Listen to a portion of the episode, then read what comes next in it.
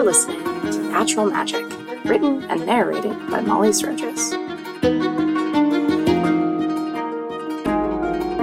Chapter 11, Key. Key's final class was channeling objects. Most wizards found their natural gift easy to manipulate through intention, but more difficult workings could be made more manageable by using an object to direct the magic. Matsyas arrived just before the class started and slid into the empty desk next to her, flushed but smiling. Something pulled in her stomach. She had seen Matt smile so little in the past year that she had almost forgotten what he looked like happy. Their teacher, Miss Adjel, was possibly even shorter than Miriam, with pale skin that shone pink as if she just scrubbed her face, and a greasy mess of brown hair that tried to escape her ponytail. Her Faraday shirt was unbuttoned at the top, and her tie was askew. Key had a feeling her mother would be horrified at the sight, but Miss Agile knew her subject well. Key had never heard so many different types of objects used for channeling magic, from wands to staves to coins and stones. Miss Agile even had a story about a wizard who'd used a pair of shoelaces.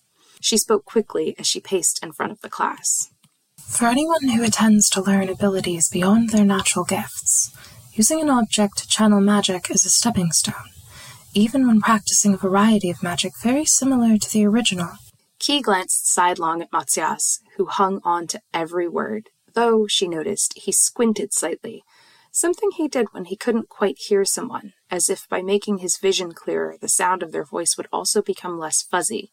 She was not surprised he gave Miss Agile his undivided attention. Matsyas Belied had lived for this moment since he was 9. Key! Matt ran up to her as soon as she stepped out of the trailer. His mother followed, while his father watched 4-year-old Lamel tottering through the scraggly front yard. Matsyas wore a purple scarf around his head that matched his father's. Key knew he had worn it for nearly a year, but it was her first time seeing it. The section that would normally cover his mouth and nose hung loose and flapped as he ran, revealing that he recently lost both of his front teeth. He almost knocked Key down with his embrace. Then he backed away. Look! He twirled around to show off the headscarf. Apparently, the newness hadn't entirely worn off. You have your EB on. You're a man now. Key used the Eboluna word for the garment. She was grateful she wouldn't have her own coming-of-age ceremony for several years, as she wasn't sure she was ready to take an oath to her parents' gods. Matsyas paused mid-twirl and stated thoughtfully that he didn't feel like a man yet. His father walked over and stroked his head. 9 years old just means you're becoming an adult, remember? Even Sia Hitano didn't do that in a day. He spoke in fluent Jôhu, as he always did when Key and her family were present. Both of Matt's parents insisted that using Shohu in the presence of those who did not know the Apolluno tongue was an important part of the rules of hospitality set down by their goddess. Matsyas tilted his back to look at his father and spoke in the same language. That's why I don't have to be with the little kids at temple anymore. That's right. But don't worry. We'll wait until you're 10 before you have to start paying rent. Dad! His mother laughed as she scooped up Lamel. Lissy Belied was a few shades lighter than her husband and sons, with a wide smile that made her eyes crinkle. He's teasing, sweetheart. Key? Her father also spoke in Shohu. Do you want to show Matsyas what you made him? Oh, yeah. Key pulled a piece of quartz out of her pocket. She had spent weeks carving it into the shape of an open rose with 4 leaves folding out. She had spent just as much time figuring out how to fill the rose with red and green lightning without damaging it. Matt gasped as he accepted the rose from her. His father peered over his shoulder. That's beautiful. You made it? Key nodded proudly as her mother explained. It seems that Key has magic as well as Matsyas. They had learned about Matt's gift on their visit the year before. Matsyas whipped around. Mom, can me and Key play in my room? His mother bounced Lamel on her hip as the younger boy grabbed fistfuls of her thick, wiry hair. Of course. Matsyas flashed his toothless grin at Key again. Come on, there's something I need to show you. He pulled her into his house. Key giggled. Though she was several inches taller than her friend, it was difficult to stay in step with Matt when he was excited. Matt's house was plainer than most. The Ethite laws put so many restrictions on the Palan that their homes tended to be sparsely furnished. The furniture they did have was mismatched, and the walls were painted whatever leftover colors could be found. But Key liked the colorful interiors, and each house was decorated with things lovingly made by family and friends. Every picture was painted by a close relative, and every bed had a homemade quilt, usually pieced together from scraps of old clothes. To Key, Palan houses breathed love. Though Mat's birthday had passed several months earlier, Key recognized a stack of books that had probably been coming-of-age gifts.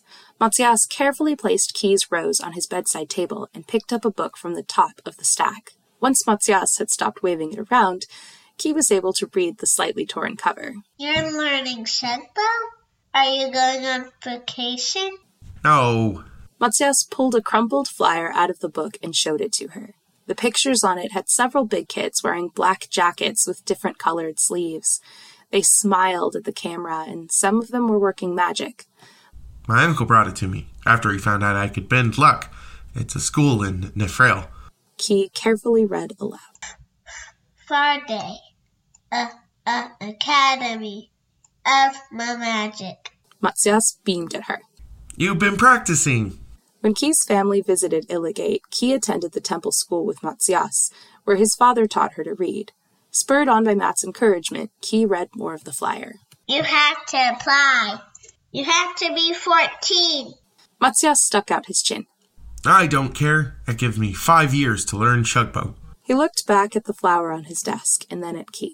And now that you have magic, you can come with me. I don't know if I'm good enough. She didn't want to tell Matsyas how many pieces of quartz she had broken, trying to get the lightning right on his rose. But Matsyas hugged her. Of course you are!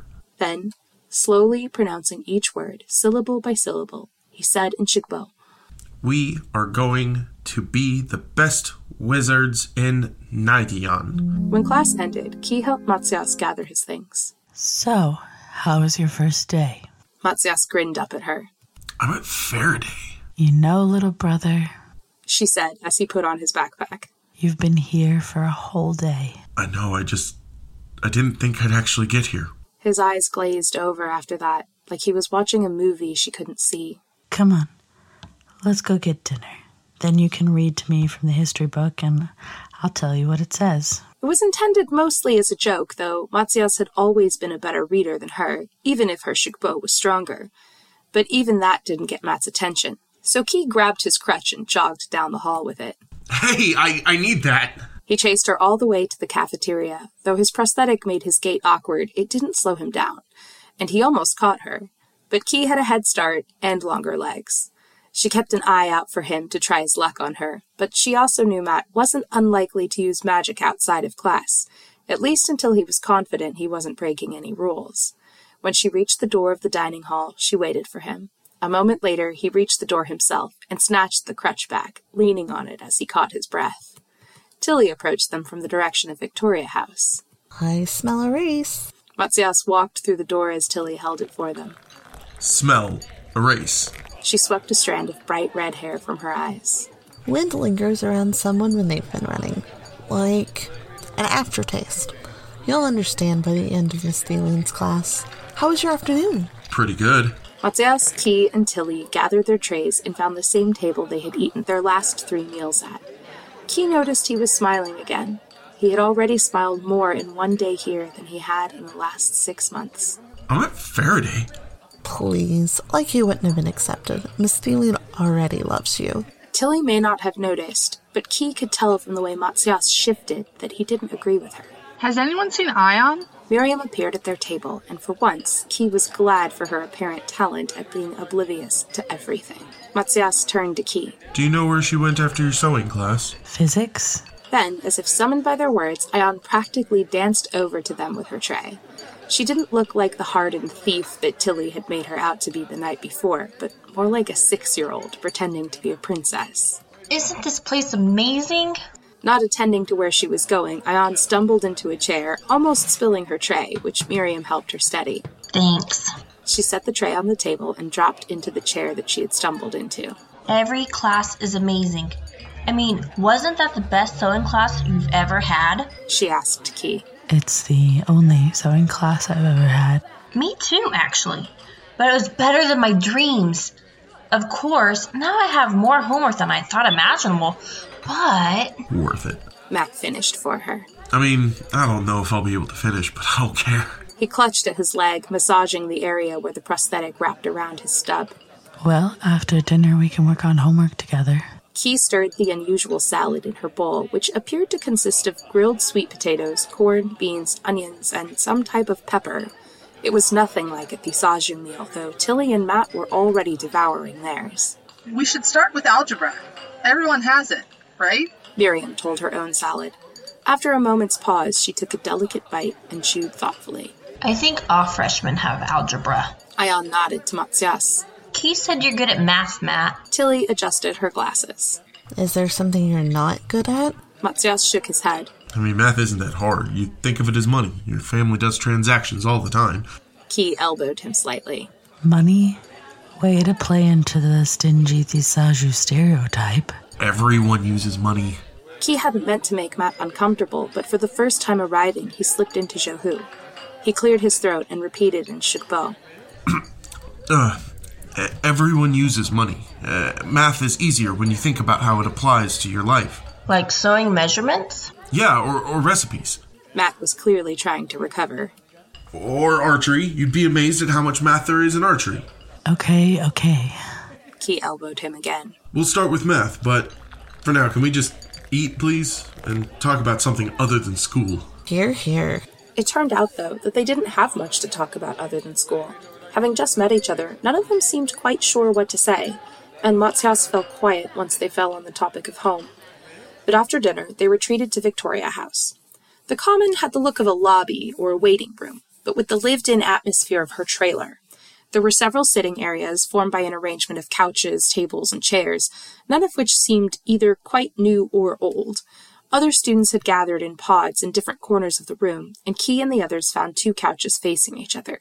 Tilly, who had dropped off her things in her room before dinner, ran up to collect them. Matt settled onto the couch and massaged his leg again. How long do you think we'll be studying for? Key shook her head. She was pretty sure that he had more experience with school than she did, but she knew Matsyas wasn't used to wearing his prosthetic for so long. Finally, he glanced at Ayan and Miriam, then rolled up his trousers, took off the leg, and set it by his foot. Then he sank back into the couch and let out a sigh of relief, eyes half closed, like a contented cat. Tilly, who had just returned with her books, stood in front of them with her jaw hanging open. She pushed her glasses up on her nose and then stammered, "So that's why you use a crutch." Ayan giggled, and Tilly pushed her glasses up again, as if the only thing she couldn't understand about the situation was something fuzzy in her vision. You knew? I guessed. Fabric sounds different against a prosthetic. When Tilly turned to Miriam, she said, We met on the train. Matsyas opened one eye. You really didn't figure it out? Tilly shook her head. I mean, it makes sense. I just... no. Matt chuckled as Tilly took a seat next to Miriam. Then the five of them settled in for a round of homework. As Tilly said, Matsyas was good at everything, from math to magic, though he did need some help understanding the words of his textbook. Ayan had clearly requested books in her native Aynk, though Matt could have asked for books in Shohu. He had refused. But it turned out that Tilly and Miriam also knew both Aynk and Shohu, and were ready to help when Matsyas and Ayan got stuck. Key already knew Tilly was multilingual, as most sprites were, but she hadn't expected the same from Miriam. My uncle deals with a lot of foreign diplomats, so he required me to learn at least enough to get by. Miriam also helped them with their history homework, as she was the only one who was actually from the major continent. After about an hour and a half, the girls trickled away to their rooms. Ayan left first, saying she intended to write a letter to her brother. Miriam followed not long after that, and finally, with a great yawn, Tilly. You want me to leave the light on for you? Key shook her head. I probably won't be much longer. Sibling stuff. Glad my siblings aren't in the same house as me. Then again, you two seem to tolerate each other's presence. She winked at Key and headed to the stairwell. After Tilly left, Matt leaned his head back on the couch in his cat pose again, and for a short time, they just sat. Then Key, feeling her eyes drooping, asked, Do you want me to help you carry your stuff to your room? Matt kept his eyes closed. Nah, I think I'm gonna stay out here for a little while. Well, don't stay up too late basking in the school. Miss Thielen was hard enough before lunch. I can't imagine having her first thing in the morning. As Key stood, Matsyas lifted his head. It's not that. He spoke quietly in Jôhu, words only meant for her. Key sat down again. I don't know if I can keep this up. I mean, Tilly almost had us at breakfast. She wouldn't have if it wasn't for Miriam. It's not Miriam's fault. She's a truth wizard. Though that does add another layer of difficulty. Matt bit his lip. Why do you like Miriam so much? He regretted the words as soon as they left her mouth, though if Matsyas was offended, he didn't show it. Instead, after some thought, he said, She treats me the same way she treats everybody. Keyes silently thanked Ka'atha, the goddess of wrath, that he hadn't asked her why she didn't like Miriam. She hadn't imagined that what she interpreted as rudeness was the same characteristic her brother liked about the girl. Key returned to the original subject at hand. Well, there's no law against Palan in Nefrail, so maybe you won't have to keep it a secret. I will with my roommate. This was the first time Matt had mentioned his roommate. You don't get along with him. You know, that could change. It's only been a day. Matsyas shook his head. He hates Palan. If he finds out... He looked up and around the room as if scanning for the other boy. Then he sank back into the couch. Key decided to speak to her brother in a language he knew well. Apolluno parables. Do you remember when Luoma was in the land of Ipali, and the all-powerful sent him to save the city from a curse, and he thought he wouldn't be able to if someone recognized him as Palan? But it was when he openly prayed to the goddess that he was able to complete his task. Matsyas turned his head to look at her. Which he did because someone ran him through with a sword and his blood purified the streets. He could feel the anger bubbling up within her, even though part of her knew she was mostly angry at herself for selecting a bad story. She stood up, trying to escape the conversation, and she may have succeeded, but Matsyas muttered, Thanks for the attempt, though. Then she couldn't keep the anger down. And yet, he did not despair. They were the last words of many Apolluno parables, a reminder to the faithful that despair was a mortal sin. Key didn't wait for him to answer. She turned on her heel and followed Tilly to their room, leaving Matsyas to sulk on the couch.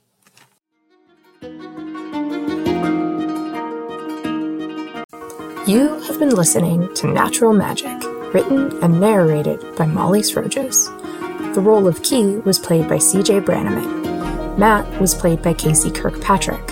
Ayan and Miriam were played by Brittany Nunez and Stephanie of the Drift. Indy Jones voiced Ura and Tilly. Goodwin Gifford played Ann Lowe, and Robbie Gisola played Lissy. Our cast was rounded out by Malia Nunez as Young Key. Music and sound effects from Pixabay. Cafeteria ambiance from Ambient Sound Mixer. To learn more about our artists or to read this book online, follow The Stitch Witch's Apprentice on Tumblr, or follow the links in the show notes.